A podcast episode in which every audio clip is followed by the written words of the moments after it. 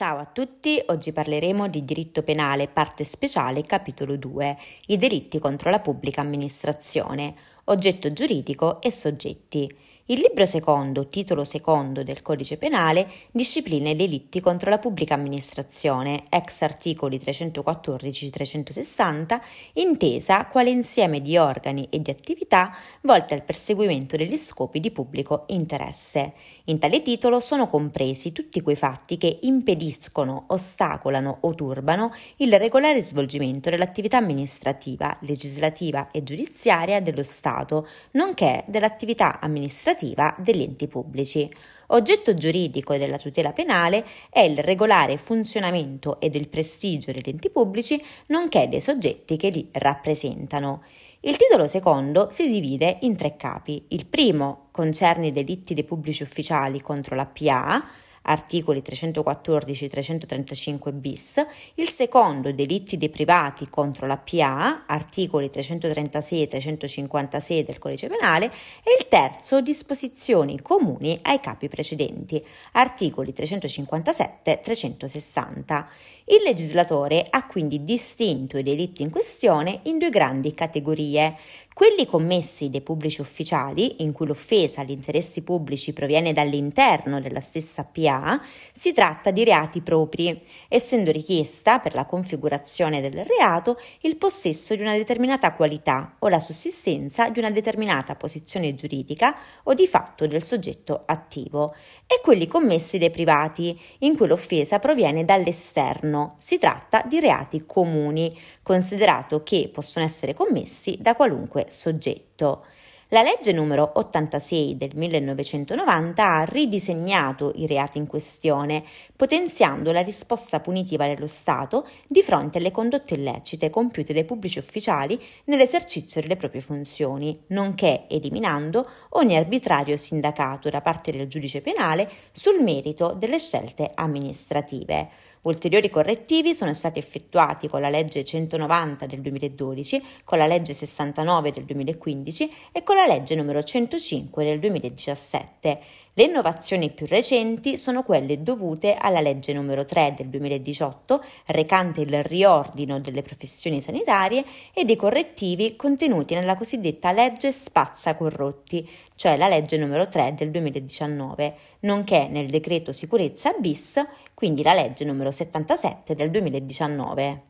Le qualificazioni soggettive. Il codice distingue tre figure giuridiche corrispondenti a tre diverse qualificazioni soggettive, il pubblico ufficiale, l'incaricato di pubblico servizio e l'esercente un servizio di pubblica necessità. La definizione di pubblico ufficiale è offerta dall'articolo 357, secondo cui agli effetti penali sono pubblici ufficiali coloro i quali esercitano alternativamente una pubblica funzione legislativa, giudiziaria, amministrativa. Agli stessi effetti è pubblica la funzione amministrativa disciplinata da norme di diritto pubblico e da atti autoritativi caratterizzata dalla formazione e dalla manifestazione di volontà dell'APA e dal suo svolgersi per mezzo di poteri autoritativi e certificativi. Quindi può affermarsi che l'elemento che caratterizza il pubblico ufficiale è l'esercizio di una pubblica funzione. La definizione di incaricato di pubblico servizio è offerta dall'articolo 358, secondo cui agli effetti della legge penale sono incaricati di un pubblico servizio coloro i quali, a qualunque titolo, prestano un pubblico servizio. Per pubblico servizio deve intendersi un'attività disciplinata nelle stesse forme della pubblica funzione, ma caratterizzata dalla mancanza dei poteri tipici di quest'ultima e con esclusione dello svolgimento di semplici mansioni di ordine e della prestazione di opera meramente materiale.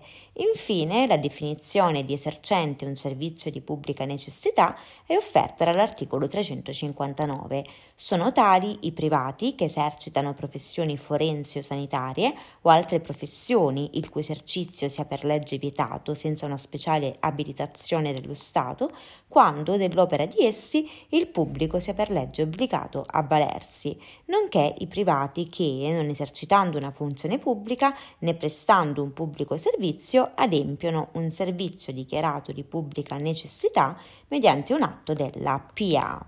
Rapporto tra qualifica e fatto criminoso. La qualifica di pubblico ufficiale, di incaricato di un pubblico servizio e di esercente un servizio di pubblica necessità è un elemento indispensabile per l'esistenza dei reati in questione, ma non sufficiente.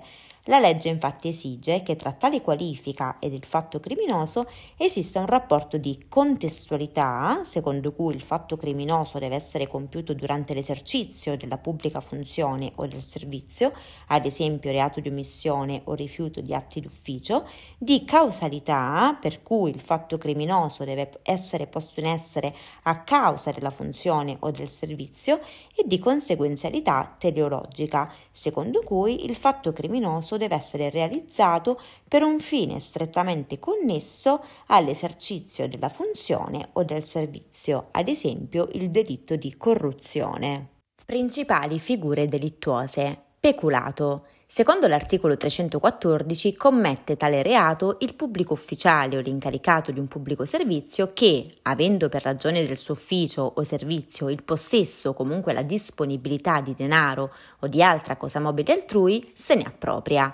Ad esempio il vigile urbano che si appropria delle somme di denaro riscosse in seguito al pagamento di contravvenzioni al codice della strada.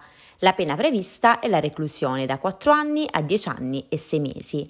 È prevista poi una circostanza attenuante speciale se il fatto è di particolare tenuità. Circa la natura giuridica, si tratta di un reato proprio, di danno, di mera condotta e a forma libera. Per l'elemento soggettivo è richiesto il dolo generico e il tentativo è configurabile. Il peculato d'uso, invece, si realizza quando il soggetto utilizza temporaneamente per finalità private cose fungibili con il proposito di restituirle, proposito che poi effettivamente si realizza. Il peculato di vuoto cassa si realizza quando il soggetto si appropria di una quantità di denaro o cose fungibili con l'intenzione di restituirle entro il termine di rendiconto. Differenze. Il reato di peculato e quello di furto sono strutturalmente diversi quanto ad elementi costitutivi. Nel furto, infatti, l'impossessamento della cosa altrui avviene in vito domino, cioè attraverso la sottrazione della res a chi la detiene. Nel peculato, viceversa, l'agente ha già la disponibilità del bene per ragioni del suo ufficio. Il peculato si distingue altresì dalla truffa aggravata, ex articolo 61 numero 9. Nel peculato il possesso del bene ha origine nella ragione d'ufficio e presiste alla condotta criminosa, mentre nella truffa l'acquisto del possesso avviene fraudolentemente ed è effetto dell'azione criminosa dell'agente, consistente nell'induzione in errore della vittima mediante artifici o raggiri. Il peculato, che richiede nel soggetto attivo il possesso del denaro o della cosa mobile per ragioni d'ufficio di servizio, si differenzia altresì dal delitto di appropriazione indebita aggravata, ex articolo 61 numero 9, la cui integrazione presuppone che il possesso sia stato devoluto all'agente intuito persone, mentre l'abuso dei poteri o l'inosservanza dei doveri servono al medesimo non per procurarsi quel possesso, ma per agevolarlo nella realizzazione della condotta tipica malversazione a danno dello Stato. Secondo la disciplina prevista dall'articolo 316 bis, commette tale reato chiunque, estraneo alla pubblica amministrazione, distragga dalle finalità a cui erano destinate somme di denaro ricevute dallo Stato, da altro ente pubblico o dalle comunità europee, volte a favorire iniziative dirette alla realizzazione di opere o allo svolgimento di attività di pubblico interesse. La pena prevista è la reclusione da 6 mesi a 4 anni. Per quanto concerne la natura giuridica, si tratta di un reato comune di danno di mera condotta e a forma libera, circa l'elemento soggettivo è richiesto il dolo generico e il tentativo è configurabile. Indebita percezione di erogazioni a danno dello Stato. L'articolo 316 ter punisce, salvo che il fatto costituisca il reato previsto dall'articolo 640 bis, chiunque, mediante l'utilizzo o la presentazione di dichiarazioni o di documenti falsi o attestanti cose non vere, ovvero mediante l'omissione di informazioni dovute, consegue indebitamente per sé o per altri contributi, finanziamenti, mutui agevolati o altre erogazioni dello stesso tipo, comunque denominate, concessi o erogati dallo Stato, da altri enti pubblici o dalle comunità europee, per un ammontare superiore a 3.999 euro. Circa la pena è prevista la reclusione da 6 mesi a 3 anni, da un anno a 4 anni se il fatto è commesso da un pubblico ufficiale o da un incaricato di un pubblico servizio con abuso della sua qualità o dei suoi poteri, ancora da 6 mesi a 4 anni se il fatto offende gli interessi finanziari dell'Unione Europea e il danno e il profitto siano superiori a 100.000 euro. Quando la somma indebitamente percepita è pari o inferiore a 3.999 euro, il fatto costituisce solo un illecito amministrativo. Per quanto concerne la natura giuridica, si tratta di un reato comune di danno di mera condotta a forma vincolata e sussidiario. L'elemento soggettivo richiesto è il dolo specifico. Il tentativo è configurabile. Differenze. La linea di discrimine tra il reato di indebita percezione di pubbliche erogazioni e quello di truffa aggravata finalizzata al conseguimento delle stesse ex articolo 640 bis va ravvisata nella mancata inclusione tra gli elementi costitutivi del primo reato della induzione in errore del soggetto passivo.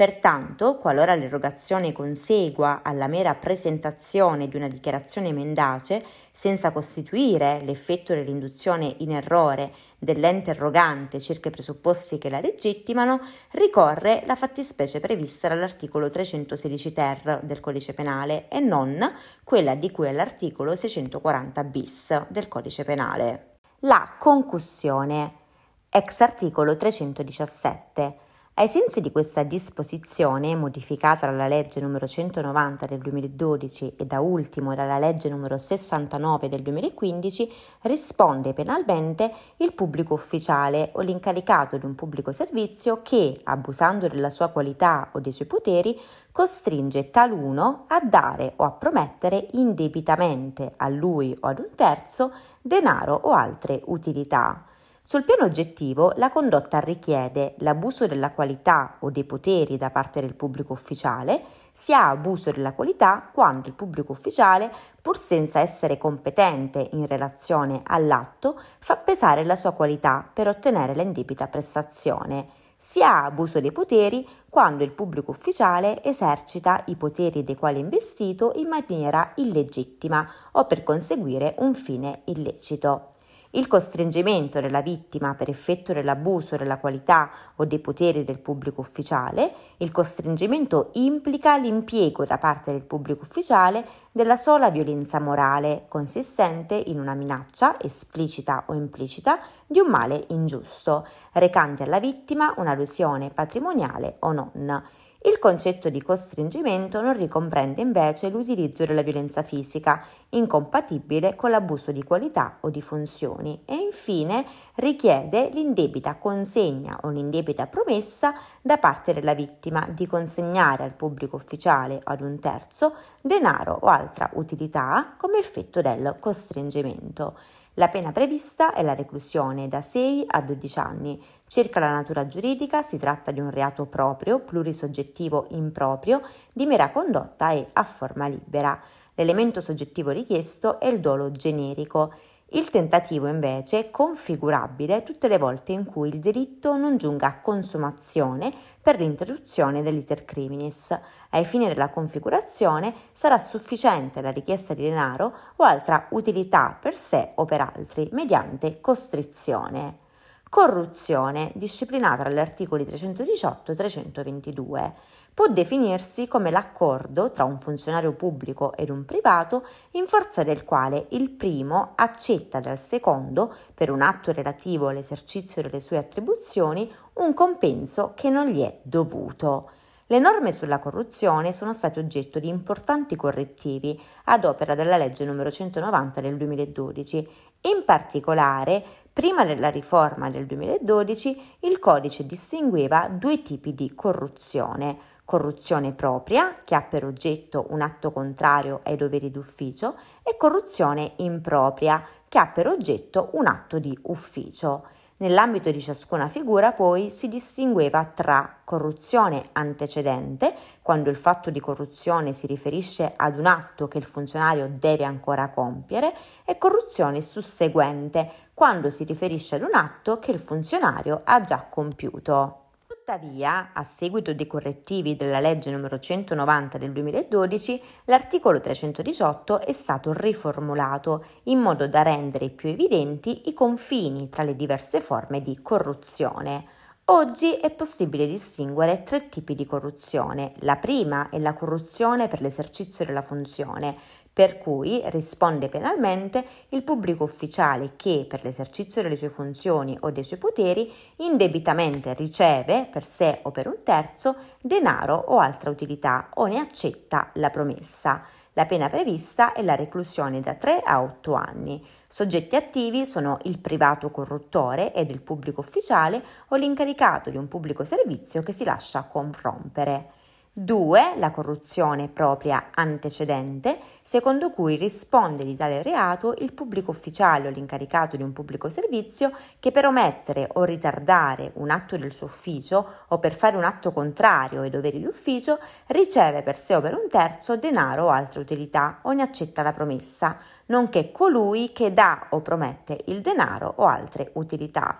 La pena è la reclusione da 6 a 10 anni Esempio, l'agente di polizia che dopo aver sorpreso un ladro in flagranza di reato accetta l'offerta di questi di consegnargli una determinata somma di denaro per non farsi arrestare. 3. Corruzione propria susseguente, per cui commette tale reato il pubblico ufficiale o l'incaricato di un pubblico servizio che riceve il denaro o l'utilità per aver agito contro i doveri del suo ufficio o per aver omesso o ritardato un atto di ufficio, nonché colui che ha dato il denaro o l'utilità ad esempio il funzionario che riceve un compenso per aver ritardato l'istruttoria di una pratica. La pena prevista è la reclusione da 6 a 10 anni. Per quanto concerne la natura giuridica, si tratta di un reato proprio, di danno, di mera condotta e a forma libera.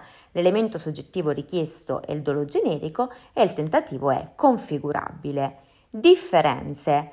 La corruzione si differenzia dalla concussione per la posizione in cui si trovano le parti e per l'elemento psicologico. Nella corruzione le parti si trovano in condizioni di parità ed il privato è libero di porre in essere, d'accordo con il pubblico ufficiale, un illecito rapporto. Nella concussione, invece, il pubblico ufficiale è in una posizione di preminenza, di conseguenza la determinazione all'illecito è l'effetto della quartazione della volontà del privato soggiogata dalla impossibilità di conseguire in altro modo l'utile sperato. Corruzione in atti giudiziari, ex articolo 319 ter. La legge n. 86 del 1990 ha introdotto quale fattispecie autonoma di reato la corruzione in atti giudiziari. La previsione principale concerne l'ipotesi che i fatti di corruzione siano stati commessi per favorire o danneggiare una parte di un processo civile, penale o amministrativo. Il delitto può essere commesso da qualsiasi persona che rivesta la qualità di pubblico ufficiale induzione indebita a dare o promettere utilità, ex articolo 319 quater.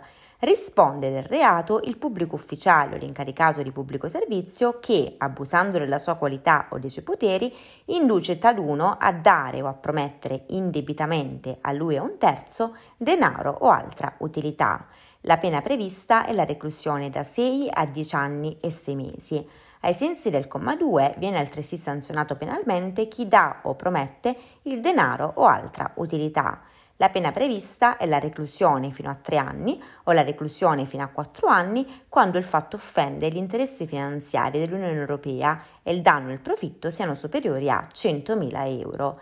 Le sezioni unite hanno affermato che vi è concussione quando la condotta si traduca in un abuso costrittivo del pubblico ufficiale, realizzato mediante violenza o minaccia, producendo una grave limitazione della libertà di autodeterminazione del concusso, sicché quest'ultimo, senza avere prospettiva di alcun vantaggio, viene messo innanzi all'alternativa di subire il male prospettato dal reo oppure di evitarlo attraverso la dazione o la promessa dell'utilità.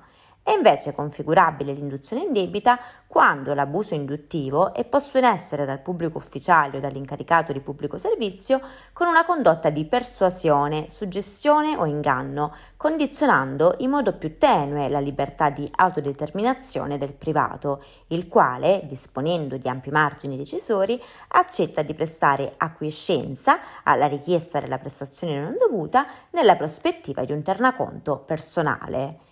Istigazione alla corruzione. L'articolo 322 indica quattro forme diverse di istigazione alla corruzione. Il comma 1 disciplina l'istigazione alla corruzione impropria attiva per cui ha ad oggetto l'offerta o la promessa di denaro o altra utilità non dovuti ad un pubblico ufficiale o un incaricato di pubblico servizio per l'esercizio delle sue funzioni o dei suoi poteri, qualora l'offerta o la promessa non sia accettata. La pena è la reclusione da 1 a 5 anni. Il comma 2 invece disciplina l'istigazione alla corruzione propria attiva ad oggetto l'offerta o la promessa fatta per indurre un pubblico ufficiale o un incaricato di pubblico servizio ad omettere o ritardare un atto d'ufficio o a fare un atto contrario ai propri doveri, qualora l'offerta o la promessa non sia accettata. Pena reclusione da 4 a 8 anni. Il comma 3 invece si occupa dell'istigazione alla corruzione impropria passiva ad oggetto la richiesta della promessa o d'azione di denaro o altre utilità da parte di un pubblico ufficiale o da un incaricato di un pubblico servizio fatta ad un privato e da questi rifiutata per l'esercizio delle sue funzioni o poteri. La pena prevista è la reclusione da 1 a 5 anni ed infine il comma 4 si occupa della istigazione alla corruzione propria passiva ad oggetto la richiesta analoga da parte di un pubblico ufficiale o da un incaricato di pubblico servizio per omettere o ritardare un atto d'ufficio o servizio, ovvero per fare un atto contrario ai propri doveri d'ufficio. La pena è la reclusione da 4 a 8 anni. Abuso d'ufficio. Secondo l'articolo 323 risponde di tale delitto il pubblico ufficiale o l'incaricato di pubblico servizio che, nello svolgimento delle funzioni o del servizio, in violazione di norme di legge o di regolamento, ovvero omettendo di astenersi in presenza di un interesse proprio o di un prossimo congiunto o negli altri casi prescritti, intenzionalmente procura a sé o ad altri un ingiusto vantaggio patrimoniale, ovvero arreca ad altri un danno ingiusto. La pena è la reclusione da 1 a 4 anni. La pena è aumentata se il vantaggio o il danno hanno un carattere di rilevante gravità. Circa la natura giuridica, si tratta di un reato proprio, di danno di mera condotta a forma libera. L'elemento soggettivo richiesto è il dolo generico, intenzionale. Il tentativo è configurabile. Rifiuto di atti d'ufficio o omissione, ex articolo 328. Il comma 1 punisce il pubblico ufficiale o l'incaricato di un pubblico servizio che indebitamente rifiuta un atto del suo ufficio che per ragioni di giustizia o di sicurezza pubblica, di ordine pubblico o di igiene e sanità deve essere compiuto senza ritardo. La pena è la reclusione da 6 mesi a 2 anni punisce una condotta di rifiuto dell'atto d'ufficio. Non è sufficiente però la semplice omissione, ma occorre un'omissione qualificata da una manifestazione di volontà contraria al compimento dell'atto, che potrà essere espressa o tacita. Il comma 2 invece punisce il pubblico ufficiale o l'incaricato di un pubblico servizio che entro 30 giorni dalla richiesta di chi vi abbia interesse non compie l'atto del suo ufficio e non risponde per esporre le ragioni del ritardo. La pena è la reclusione fino ad un anno. La richiesta deve essere redatta in forma scritta ed il termine di 30 giorni decorre dalla ricezione della richiesta stessa.